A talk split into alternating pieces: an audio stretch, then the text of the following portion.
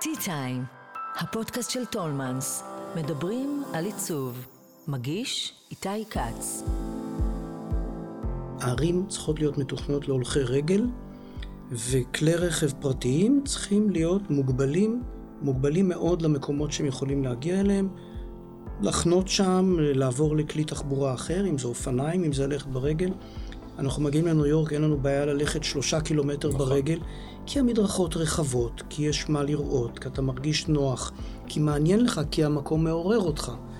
וככה צריכות להיות בנויות הערים שלנו. הרכב הפרטי זה סוג של שיגעון. וכן, נפלנו בשיגעון הזה. קל, קל אה, ליפול לשיגעון הזה, זה נוח, אתה סגור, אבל אנחנו צריכים להיגמל מהשיגעון הזה, זה משהו שצריך להיגמל ממנו. שלום וברוכים הבאים, ברוכות הבאות, לי קוראים איתי כץ ואתם מאזינים ל-T-Time, הפודקאסט של טולמנס, שבו אשוחח עם אדריכלים, מעצבים ויוצרים נוספים שמעצבים לנו את סגנון החיים והתרבות. ואני שמח לארח היום את האדריכל אודי כסיף, העומד בראש משרד האדריכלים מייזליץ כסיף רויטמן. יחד עם שותפיו, גנית מייזליץ כסיף ומאור רויטמן, המשרד גורס שהמרחב צריך לא רק לשרת את המבקרים, אלא לארח, ממש לשנות את ההתנהגות שלנו באיזשהו מקום, בני האדם, כדי להרגיש בבית בעולם. לא צריך להיות תל אביבי כדי להכיר היטב את נמל תל אביב, הטיילת החדשה והמשופצת, ספריית בית אריאלה המחודשת, כולם פרויקטים של המשרד, לצד מוזיאון אנזק בבאר שבע, פארקים בערים שונות, תוכנית מתאר שתשנה לחלוטין את פניה של אילת, ועוד ועוד. אודי, שלום, כיף שבאת. שלום, כיף להיות פה. אז אה, אולי בתור התחלה תספר על איזה פרויקט מעניין אתם עובדים עכשיו. וואו. אה, אנחנו עובדים פרויקט אה, לא מאוד גדול, אבל מאוד חמוד, נמל עכו. משפצים אותו, זה לא נמל עתיק, אבל זה נמל דייגים חי ותוסס, ואנחנו עושים לו פייסליפט רציני, ואני מקווה ש... פחות משנה מהיום יהיה אפשר כבר לבקר שם, וזה ייתן לעכו עוד נקודת חן. מאוד אוהבים את עכו. עיר אה, מקסימה ומיוחדת של דו-קיום, רוב הזמן בטוב. נכון. ו- ואנחנו אה, מושקעים בעכו יפה, כל מיני פרויקטים. אה, יש פרויקטים נוספים? כן, אנחנו עשינו שם את החוף הדרומי של עכו, חוף ארגמן, סיימנו, עשינו להם תוכנית אסטרטגית לכל רצועת החוף הדרומית. אה, יש תוכנית אה, שנבנית, ממש אה, מסתיימת בימים אלה, שטח של 3,000 יחידות דיור בחלק הצפוני של עכו, כשלקחנו על עצמנו לעשות את כל הנוף והפיתוח שם. דירות נחטפו, זה סימן טוב. ואם אני לא טועה, עשיתם גם גשר אה, די נכון, יוצא דופן שיצא לי אה, נכון, לראות אותו.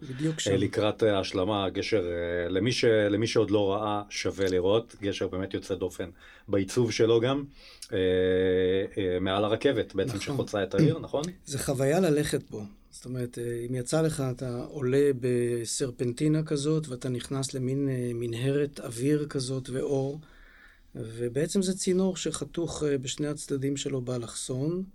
אה, מה שעיצב אותו בצורה שאפילו הקונסטרוקטור היה מופתע, אה, והניפו את זה בלילה אחד, 600 אה, טון, וואו. עם ארבעה מנופים, זו ההנפה הכי גדולה במזרח התיכון ever. מה אתה אומר? והיו צריכים בלילה אחד להעמיד את זה על העמודים שחיכו, יצקו את זה בצד והניפו את זה, מבצע של לילה שלם היינו שם.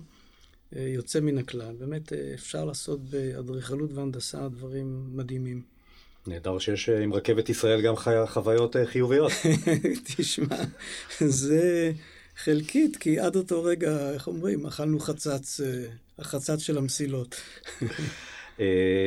הזכרתי קודם את נמל תל אביב, אני חושב שנמל תל אביב היה סיפור הצלחה ענק, היה ועודנו, אבל כשהוא נחנך, סיפור הצלחה גדול, אה, בטח גם מבחינת המשרד זה היה בטח אה, מפנה גדול. אתה יכול לפרק היום את סוד ההצלחה הזה? מה, מה עשיתם שם שהיה כל כך מוצלח? אני יכול לנסות. יש כמה דברים שהתחברו פה ביחד. אחד, אי אפשר להגיד, המיקום מאוד עוזר. כל פרויקט על שפת הים יש לו פוטנציאל מאוד גדול, אבל אני חושב שההחלטה הכי חשובה הייתה לעשות מעט מבחינת הנראות וה... תופעות שיש במקום, ומצד שני שתהיה תופעה אחת מאוד פנומנלית, מאוד חזקה, מעוררת סקרנות ולא כל כך רגילה.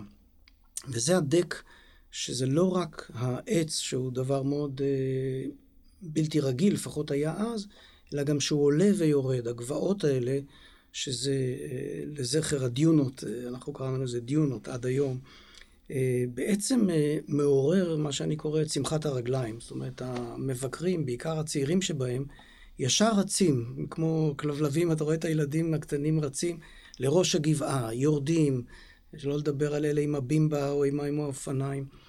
אה, חוסר תכליתיות מוחלט. כאילו, אמרו לנו, למה אתם עושים גבעות? מי ירצה לעלות על זה? ואנחנו אמרנו, לא, להפך, אתם תראו. אנחנו אוהבים לגלות דברים. והפרויקט של הנמל, בעדינות, מאפשר לך את החוויה הזאת של ההתעוררות אל המקום שאתה נמצא. ואני יכול להגיד שזה קו שמלווה את הפרויקטים שלנו לאורך כל הדרך, בעצם לעורר את המבקר, לא על ידי טלטלה ומכה בראש, כמו שכמעט עפתי ברוח בירושלים לפני יומיים, אלא על ידי זה שהוא מתעורר לסביבה שהוא נמצא ב... מתוך איזו סקרנות, אה, מה זה? איפה אני נמצא? מה זה הדבר הזה?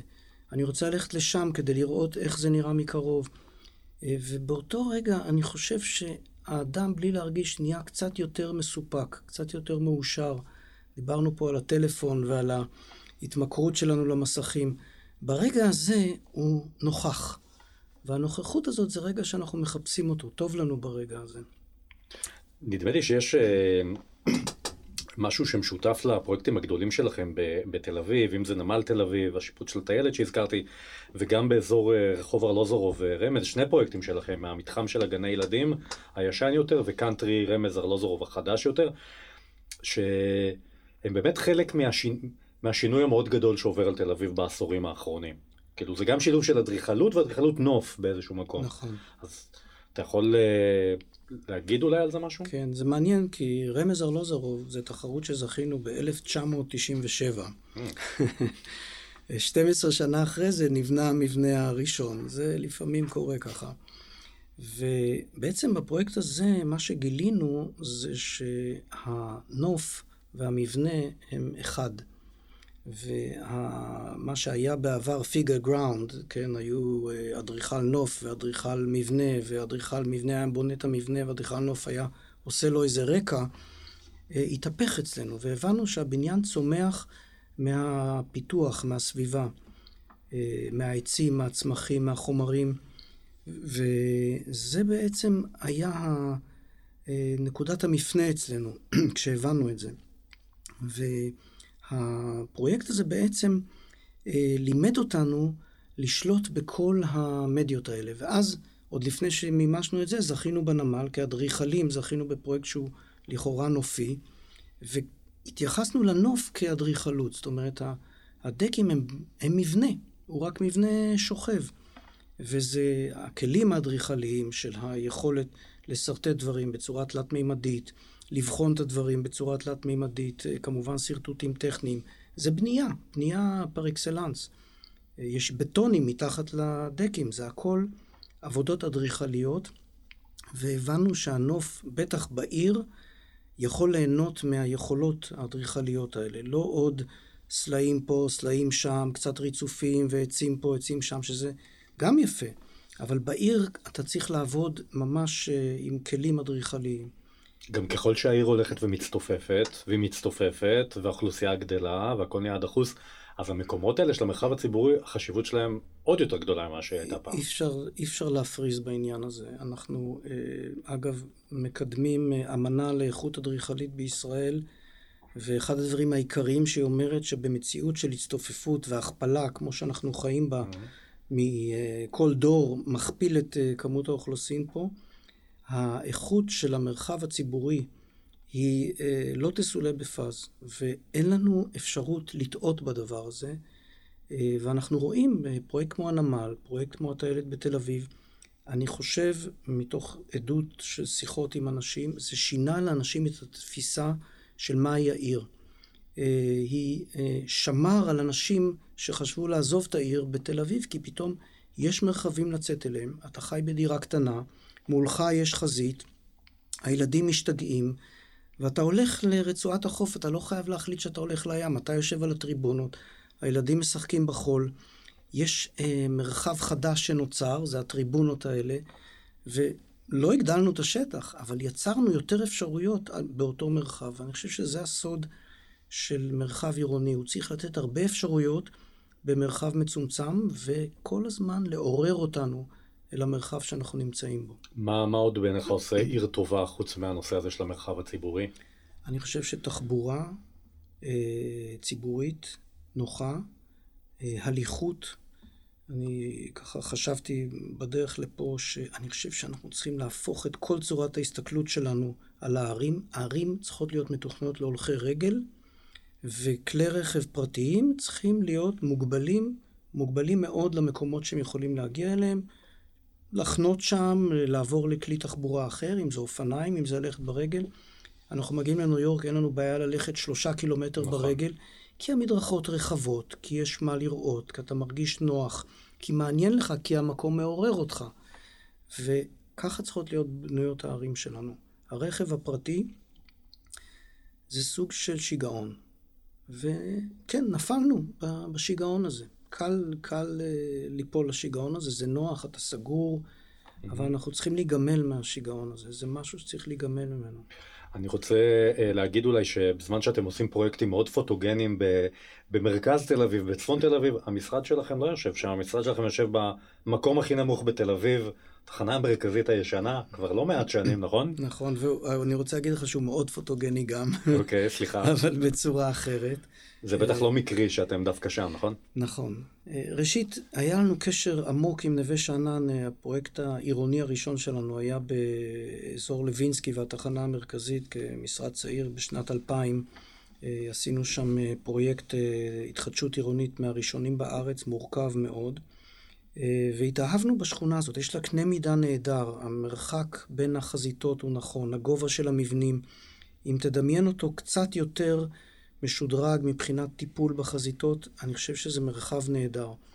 ו- ואהבנו את המקום הזה מ- משנת 2000 שהתחלנו לעבוד שם. והיה לנו טבעי, כשחיפשנו מקום אה, לקנות משרד, שזה יהיה המקום. ובאמת מצאנו בניין מקסים. אתה חושב שהשכונה תשמור על ה... אה, בוא נגיד האיכות התכנונית שלה, בזמן שגם שאר האיכויות שלה עכשיו יעלו ותהיה בה את כל הג'נטריפיקציה וההגירה אליה? זה יישמר? אני חושב שהקנה מידה, לפחות לפי התוכניות הקיימות, בלב של השכונה אמור להישמר, זה, זאת ההתוויה. אה, ההיקף יצמח לגובה, וגם זה אולי יעזור לה, להתחדשות, כי בלי זה קשה לייצר התחדשות. זה לא מספיק אה, רק פעילות או מרכזים קהילתיים, זה עדיין לא עושה את כל העבודה. ג'נטריפיקציה זה נכון, אבל אה, אני לא יודע אם עשית את הסיור המקסים בעקבות חנוך לוין בנווה שאנן. הסיפור של השכונה הזאת זה טרגדיה מהיום הראשון. ותמיד גרו שם אלה שלא ספרו אותם. כשמטוסים איטלקיים הפציצו את נווה שאנן במלחמת העולם, אין לזה אזכור בכלל בשכונה. אם זה היה קורה בצפון תל אביב או בדיזינגוף, היו לך אנדרטאות. ו... נכון. ו- והסיפור של חנוך לוין והמשפחה שלו שם זה, זה פשוט מרתק. זה אנשים שקופים. תמיד גרו בשכונה הזאת משום מה אוכלוסייה שקופה. וזה מעניין לחקור את זה ולהבין את זה ולראות איך משנים את זה. אז ג'נטריפיקציה, יכול להיות שלא תהיה ברירה, אבל צריך לעשות את זה, למשל, אה, להקת בת שבע מקימה שם מקום, אנחנו נכון. טוענים שצריך להיות שם גם מקום לאלה שאין להם בית. צמוד, בפנים, לפעמים, חוגים. צריך להכיל את האוכלוסייה הזאת ולשתף אותה.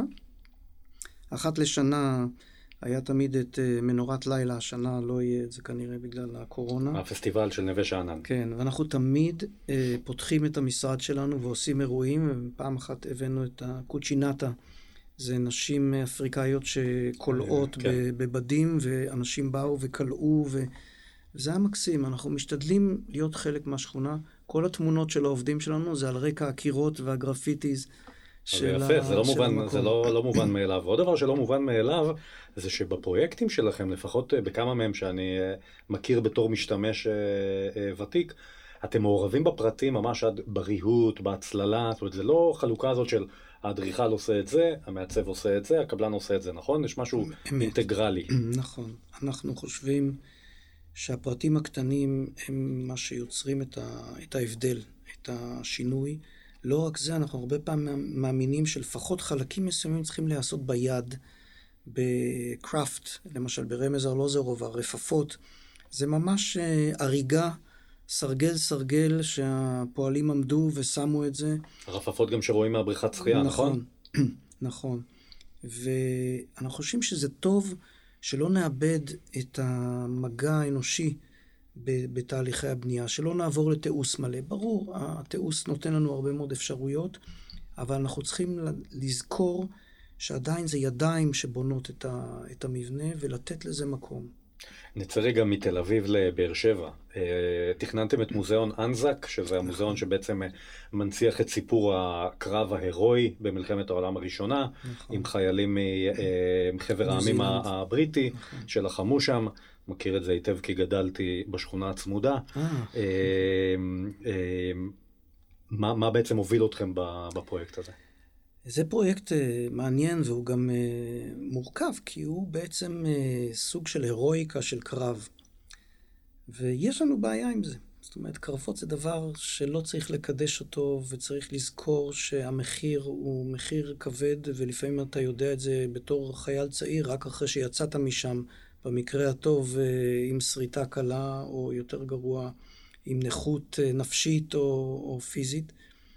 ומה שעשינו שם, מצד אחד, המוזיאון מראה את הסיפור של החיילים האלה, בלי יותר מדי אה, ברק ו- וזוהר. אבל אז קורה משהו מעניין, אתה נכנס לתוך אולם ומוקרן סרט, ואתה רואה את הסרט, והסרט מספר את הסיפור של הקרב והמלחמה, והסרט נגמר ואתה יוצא למקום אחר. אתה יוצא לקומה השנייה. לא ידעת שאתה מובל במהירות מאוד איטית לקומה השנייה, ואתה יוצא החוצה ומולך אתה לא יכול לראות אלא את בית העלמין. את התוצאות של הקרב הזה. את כל אותם אנשים צעירים ששוכבים שם עד היום. ואני חושב שהרגע הזה של הדממה הזאת, שאתה יוצא ואתה רואה את הקברים האלה, אומר לך, אל תתלהבו. זה דבר נוראי, המלחמות האלה. בואו לא נשכח את זה. ואני חושב שגם מבחינה אדריכלית, המעבר הזה הוא פיזי והוא מטאפיזי. זאת אומרת, אתה מגלה שאתה במקום אחר. אתה זוכר, דיברנו על ההתעוררות הזאת, שהחוויה, זה קורה שם בצורה מאוד חזקה. סיפרו לי על טייסים אוסטרלים שעשו את זה, ורק כשהם ירדו למטה במדרגות, אחד אומר לשני, היי, תגיד, אני לא זוכר שעלינו למעלה בכלל. זאת אומרת, יש פה, אה, המבנה אה, קצת מנענע אותך, קצת mm-hmm. מעורר אותך, ואני חושב שכשמצליחים לעשות את זה, זה אה, אפקט, אתה ממצה את היכולות של אתה האדריכלות. מחפש את התגובות הרגשיות האלה בעצם, נכון? בפרויקטים שאתה נכון, עושה. נכון מאוד. אנחנו חושבים שאדריכלות לא נגמרת בפונקציונליות. אנחנו עוסקים בעצם בשכינה כאן. המושג שכינה הוא מוגדר כקודש, ו... אבל אנחנו טוענים אחרת. השכינה היא הפעולה שלנו, בני האדם פה, בקיום הזה, ואני חושב שיש לה צדדים שהם אה, רגשיים, שהם רוחניים, ואני חושב שהאדריכלות צריכה לדעת לשלב את אה, צחצוח השיניים בערב, אה, ביחד עם מחשבות מאוד מעניינות על השכינה הזאת. ואנחנו משתדלים לעשות את זה. אתה מלבד היותך אדריכל, אתה גם אה, שולח ידך בכתיבה, בעריכה, יש עוד אה, שלל אה, אה, עניינים שמעסיקים אותך. נכון. אתה פרסמת השנה את ספר המסוימות, ואם נכון. אה, אולי זה המקום לשאול עד כמה החוויה שלך בתור חייל במלחמה, נכון, מלחמת לבנון הראשונה, נכון. הייתה באיזשהו מקום אה, בלב שלך כשתכננת את המוזיאון, ואת החוויה הזאת שאתה מספר עליה של להשקיף מלמעלה ולראות את אה, בית הקברות, אם היה לזה איזשהו קשר. כן. אה, אני חושב שזה אירוע מכונן בחיים שלי, בלי שום ספק. זה רגע מפנה שאני חושב שלדעתי כל מי שעובר מלחמה נפתח לאפשרות הזאת שזה יהיה בשבילו רגע מכונן. אבל יש כאלה שמפנים את הראש לצד השני וממשיכים הלאה. אה, אני דחפתי את הראש all the way in. וכתבתי ספר שנקרא ספר המסוימות, שהוא בעצם שוזר את הסיפורים של המדבר, של השירות הצבאי, של הפציעה, של המפגש עם אפשרות המוות, וכל מה שמתברר לי מתוך הרגע הזה, ביחד עם שאלת המקצוע שלנו, האם אנחנו ארכיטקטים או אדריכלים. ומתברר שהאדריכל הוא אה, מקצוע הרבה יותר קדום מהארכיטקט. הארכיטקט יוצא מההלניזם, מיוון. האדריכל זה מהארדו אקאלי, משרת ההיכל, שהוא בעצם מקצוע רוחני לחלוטין, כי השירות שאתה נותן הוא לא למבנה שאתה מתכנן, זה פגניות, אתה לא יוצר את הפסלון ומשרת אותו, אלא זה שירות מסוג אחר, זה שירות של אפשרות לדברים להתממש. ואתה, כמו משרת האפשרות הזאת, מממש מהאין ליש. אה, כמו שאני אומר, אנחנו צינור שמעביר אפשרות לאיזושהי ממשות, ואני חושב שזו זכות גדולה להכיר בזה ולפעול מתוך הראייה הזאת. בחזרה לעיר, אה, איך אתה רואה היום את התופעה של המגדלים? כחלק מהעניין של ההצטופפות של העיר, ברור שמגדלים היא חלק מזה. אה, מה בעיניך הופך למגדל מוצלח, לא מוצלח? האם צריך למנן אותם? אז קודם כל, אה, מגדלים הם אה, תופעה ותיקה כבר, מעל מאה שנה, ואני חושב שהם הכרח המציאות. אבל אני חושב שאנחנו התבלבלנו קצת עם הנושא של המגדלים. כי כמו שאמרת, מגדל מתאים לעיר. ואנחנו רואים הרבה מאוד מקומות שהם לא עיר עדיין, ונבנים שם מגדלים של 25, 25 ו-30 קומות, ואני חושש מאוד שזה יהיה בכי לדורות. אני חושש מאוד שיש מקומות שבונים בהם מגדלים במהירות ובחיפזון, וזה יהיה הסלאמס אה, הבא. הבעיה היא שבניגוד למבנה של שלוש קומות של דירות של 50 מטר, שאפשר להרוס ולבנות עשר קומות, מגדל של 25 קומות, לדעתי לא יהרסו לעולם. לא יעשו לזה תמ"א פינוי-בינוי. בדיוק. וזה, לכן אנחנו, אני חושב, פועלים בחיפזון אה, מתוך מחשבה כמותית ולא איכותית, ועל כך אנחנו נאבקים כבר הרבה מאוד זמן, אה, גנית ואני, ועכשיו גם ההתאחדות. ואני חייב להגיד, אה, ראש עיריית תל אביב נתן נאום בגלובס, בכנס גלובס, שאני מאוד התרגשתי, זה היה אחרי שנפגשנו איתו ודיברנו איתו על נושא האיכות, הוא אמר, אנחנו, במקום להשקיע בתכנון, אנחנו משלמים ביוקר על חוסר התכנון. הוא אמר, בואו נשקיע כסף בתכנון היום, לא נחסוך, כדי שנחסוך לעצמנו בעתיד, ואני מסכים איתו לחלוטין, אני חושב שאנחנו לא עושים את זה מספיק, וזה יעלה לנו. לכן, מגדלים כן, אבל בערים חזקות, שיש להם כלכלה טובה, שיש להם אה, חברות חזקות שיכולות להחזיק מבני משרדים גדולים, חברות, אנשים בעלי ממון שיכולים לגור במגדלים, כן. אבל מקומות כמו פריפריה, אה, לבנות לגבהים כאלה, אנחנו מסכנים את עצמנו כחברה. אודי, אם היית חוזר עכשיו לאחד הפרויקטים הראשונים שלכם, שזה מצחיק, החנות של טולמנס בהרצליה, נכון? אחד נכון, הפרויקטים הראשונים של נכון, המשרד. נכון. אה, איך אתה מסתכל עליו היום? האם במבט לאחור היית עושה שם משהו אחר? או... אני, כדי לענות על השאלה הזאת, צריך להתיישב ולהתחיל לתכנן. כי אה, אף פעם אין לי מחשבה על פרויקט לפני שאני מתחיל ממש לעבוד עליו. אבל אם הייתי יכול והיו נותנים לי, אני חושב שהייתי יותר מחבר את החוץ ואת הפנים של המבנה. אנחנו נכנסנו לשם כ... ירוקים של הירוקים נתנו לנו הזדמנות, הבניין כבר היה גמור, התכנון שלו היה גמור, היה אדריכל שעשה את המבנה ולא יכולנו לעשות יותר מדי שינויים אה, מבניים. אנחנו אוהבים שהפיתוח והמבנה והאדריכלות פנים הם אותה חשיבה. אז זה מה שהיינו מנסים הפעם לשכנע. אה, יש איזשהו מבנה ישראלי או מקום בישראל שמעורר בך השראה מיוחדת? אני חושב שמבנה מבטחי, מה שהיום אה, אלמה, אה, הוא מבנה נפלא, יוצא דופן, גם בהתערבות הנופית שלו, וגם הוא מראה לנו שגם גוף הסתדרותי יכול לעשות אדריכלות יוצאת מן הכלל, ואני חושב שאנחנו צריכים לחזור לזה. שהמדינה תבנה מבנים נפלאים, זה אחריותה. הסמלים האלה הופכים להיות חלק מהתרבות שלנו, ואנחנו זנחנו את זה. זה הושאר לגמרי לסקטור הפרטי, שאני חייב להגיד שעושה את המאמצים שלו, אבל הוא עדיין מסתכל על הכל מנקודת מבט אחת כלכלית. אני חושב שהמדינה, התפקיד שלה זה לדאוג לערכים הרוחניים של הסביבה הבנויה שאנחנו חיים בה, ולהשקיע בדברים האלה. והנה דוגמה מוצלחת, בניין נפלא. של יעקב רכטר, צריך להגיד. רכטר. אדריכל יעקב רכטר. אודי, רגע לפני שאנחנו מסיימים, יש לי כמה שאלות אה, אה, בזק, אם אה, כן. בא לך להשיב עליהן אינטואיטיבית. אם לא היית אדריכל, מה אתה חושב שהיית? אם לא הייתי אדריכל ולא הייתי כותב ולא הייתי מצייר, אני חושב שהייתי נזיר. הולך נטו על רוחניות לבדוק את הנושא הזה. רמזת על זה בשיחה, כן. רמזת על זה בשיחה. אה, אשלם את המשפט, יש לי הזכות... להיות משרת ההיכל. יש לך גיבור תרבות? או גיבורת תרבות? עיתון הארץ, בעיניי הוא גיבור תרבות רציני. הם חוטפים הרבה אש, כועסים עליהם, אפילו הקוראים הוותיקים שלהם, אבל הם מעיזים, הם לא חוששים, הם נוברים בפצעים, ואני חושב שזה חשוב ביותר. חשוב ביותר.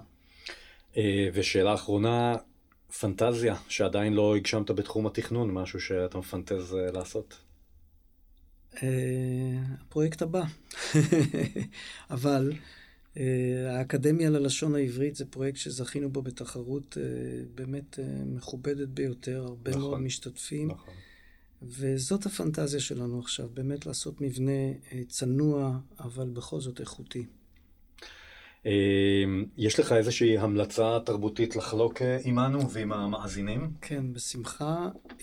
בית אריאלה ששיפצנו, פתח את שעריו לנושא התרבות אה, בצורה יוצאת מן הכלל. יש שם אירועים כל שבוע שפשוט אתה לא מאמין, הלסת נופלת. אה, סופרים באים ומדברים, מוזיקה, תנועה. אני חושב שצריך לפתוח את העיניים, לראות מה קורה שם וללכת. אגב, סתם לבוא לשם, לשבת, לעבוד בסלון העירוני, אני חושב שזו חוויה תרבותית, אנושית. אה, בעיניי ממש מרגשת. אדריכל אודי כסיף, תודה רבה שבאת להתארח אצלנו. תודה לך, שמחתי להיות כאן. שמחתי גם אני, ותודה לכם מאזינים ומאזינות שהייתם איתנו. חפשו את שאר הפרקים של הפודקאסט T-Time של טולמנס באפליקציות ההסכתים. אני איתי כץ, להתראות. האזנתם ל-T-Time, כל מה שמרגש בעולם העיצוב.